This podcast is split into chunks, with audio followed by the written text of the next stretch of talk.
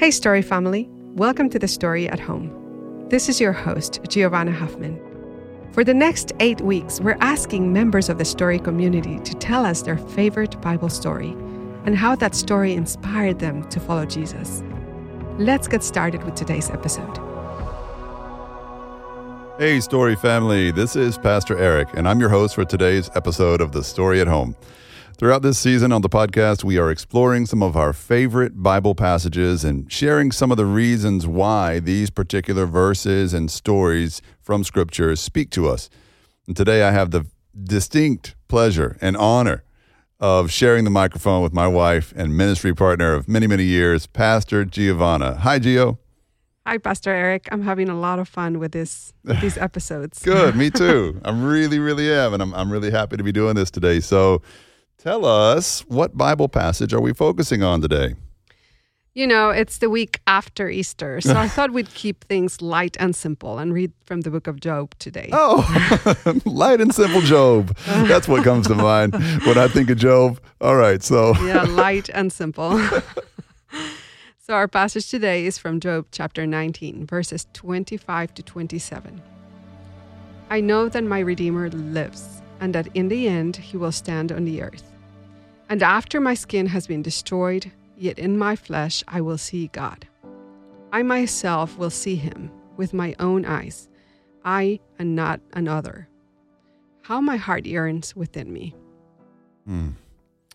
Okay, so tell us why you chose of all the passages in the Bible to share this passage with us the week after Easter instead of something more traditional, maybe from one of the Gospels or the book of Acts. there are a few reasons. Uh, the first one is that I really love the book of Job. Second, mm. I love how the whole Bible fits together. For example, I see some real connections between Job in the Old Testament and Jesus in the in the, in the Gospels. Mm. And third, I, I feel that faithful suffering is becoming a lost art for many Christians today. Wow. All right. So, yeah, I want to dig into those just one at a time. Um, there were three things you listed there. So let's take the first one first. Why do you love the book of Job so much? I, uh, you know, I want to emphasize on the theme of suffering. I think most of the time we view suffering as a bad thing, but Job teaches us that suffering has the power of bringing us closer to God, uh, of revealing God to us, uh, you know, His true, mm-hmm. true being, yeah. and it brings about new beginnings. So I really um, like that about that theme. Right, and it's it's really foreign to the way we we often think about the Bible or what we what we're supposed to find in the Bible is the antidote to suffering. That's how a lot of people think anyway. And then you open Job and it's like the worst feeling uh, story hmm. ever. Like it's just it's a really tough story hard, yeah. emotionally because Job seemed to be a really good person and at least relative to other people. And all this stuff still came his way. And so it really does challenge a lot of our preconceptions. That's really beautiful. Right. I, I can relate to that. Right. All right. So, second, you said that uh, you, you love how Job fits into the rest of the Bible. What did you mean with that? In the Old Testament, Job is the third book of the Hebrew Bible's wisdom trilogy mm-hmm. uh, Proverbs, Ecclesiastes, and Job. These books um, work together to tell a larger story about justice and God's wisdom. Mm. Proverbs, you know, for example, everything makes sense and works out exactly as the way it should. It's that's the message, right? right. Ecclesiastes tells us that nothing makes sense or works out in the way it should. and the book of Job reconciles the first two books, I think, yeah. in some strange way. Yeah, that's interesting. And I remember us kind of talking about that in the in the Job study that we did last summer, maybe um, mm-hmm. when we taught together through COVID. It was a very appropriate book to talk through as we were getting used to a new world. Um, but you also talk about how um, not only does Job fit into the rest of the Old Testament, but you mentioned Job fitting in in terms of Jesus, and you see you see glimpses of Jesus's story in, in Job and vice versa. What do you mean with that? Well, uh, Job was a man who didn't appear to deserve what he got. Mm he was innocent in, in most righteous in most yeah. ways. Yeah. the Bible says that he was a righteous man when all the awful things started to happen to him. Um, you know, um, the sores in his skin. Uh, whenever he family. knew he lost everything, mm. his family, his riches, everything. Um, His wife just says, his "Hey, wife was not the best wife in the world. curse God and die." Yeah. She said, she is the first wife that we're just like, wow.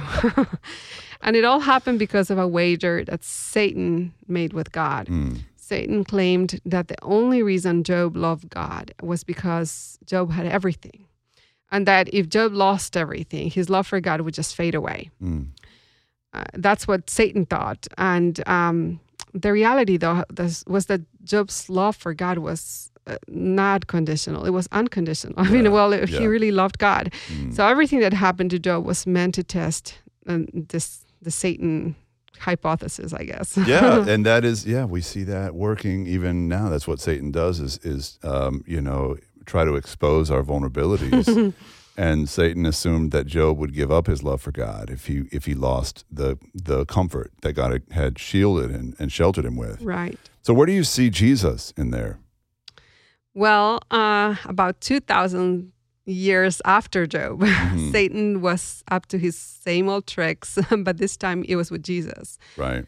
Um, he, Yeah, I mean, say what you want about Satan, but the guy's really consistent. yes, Over 2,000 years, he's same tricks. Satan really is, really Mhm. is. Um, so just like Job, Satan thought that he could tempt Jesus to surrender his faith.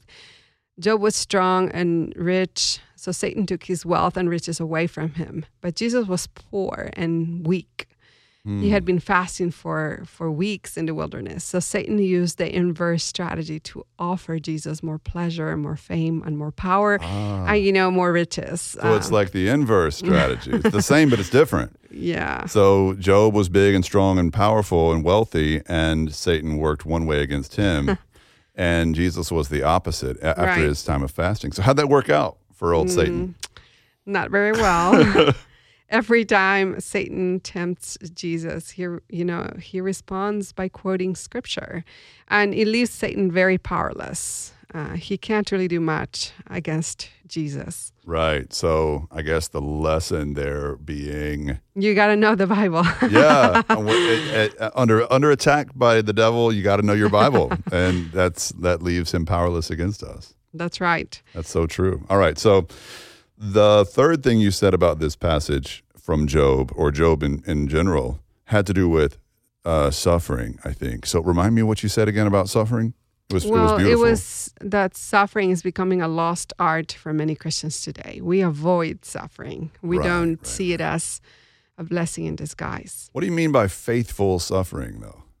I think we've lost sight of the fact that all the most faithful people in scripture were put through some of life's, life's toughest tests. Suffering and trial, uh, you know, those could be hidden blessings in both um, our life today, as they were in the Old and New Testament. Yeah. In Job's case, uh, he learned things about God that he never would have learned uh, had he not walked through the valley of death. Wow. Right. Yeah, that's so hard to remember when it's you. You know that uh, that that really comfort and wealth, these things we've spent our lives chasing, are really just such a trap sometimes. You know. It really can. I think it's uh, it begins as a distraction, but then it can become our idol. It can become our own god, and I think that uh, we tend to forget the power those things have over us. And um, Yeah. well, but amen. that's why it's so special to me that even though Job went through such hell on earth, he was still able to stand and say, "I know that my Redeemer lives, and that in the end he will stand on the earth." And after my skin has been destroyed, yet my flesh will see God. Mm. I myself will see him, and with my own eyes and not another. How my art, you know, heart yearns within me, and I love. It's beautiful. It's so poetic. It's it just reflects where his heart really was uh, towards God. Yeah, it really does. No matter what, you know, and our, just one of our one of our favorite sort of low key favorite worship songs Mm-hmm. is "Though You Slay Me." This song that everybody everybody's afraid to sing it in church. I hear that like I, every time I hear that song, I love it. I I think it's just a reflection of what I believe about suffering. Mm, Though you slay me, yet I will praise you. Mm-hmm. though you take from me, I will I will praise away, right? Yeah, yeah. E- even if you ruin me, if if you ruin me, I will lift up a song. Yeah. it's it's, uh, it's not what we're used to thinking about in terms of blessings. You know, I, I I praise you, God, because you're blessing me. just think of the times when you've grown the most, when you've been blessed abundantly. It's when you are able to go through suffering Every and, time. and you remain faithful to God and the lessons that are learned, the blessings that come after you endure that season faithful, faithful to God, um, are just insurmountable. I mean, in, in the long um, run, Mm. that's one of the best things that can happen to us. You see it over and over again in ministry, Mm-hmm. but even for us, we, it's still really, really hard to remember Right. when it's you that's put through the gauntlet. So, Pastor Gio, thank you for all this. And I guess the key takeaway is just seek the Lord, trust Him to get you through whatever trial you're going through, and, and He will every Mm-hmm. single time. Right. In All right. God's eyes, times of travel can be a gift uh, because in, in the valley, we, we can learn God's love and we can um, see his, his faithfulness and His love for us uh, clearer than any other time in our lives, right? Amen.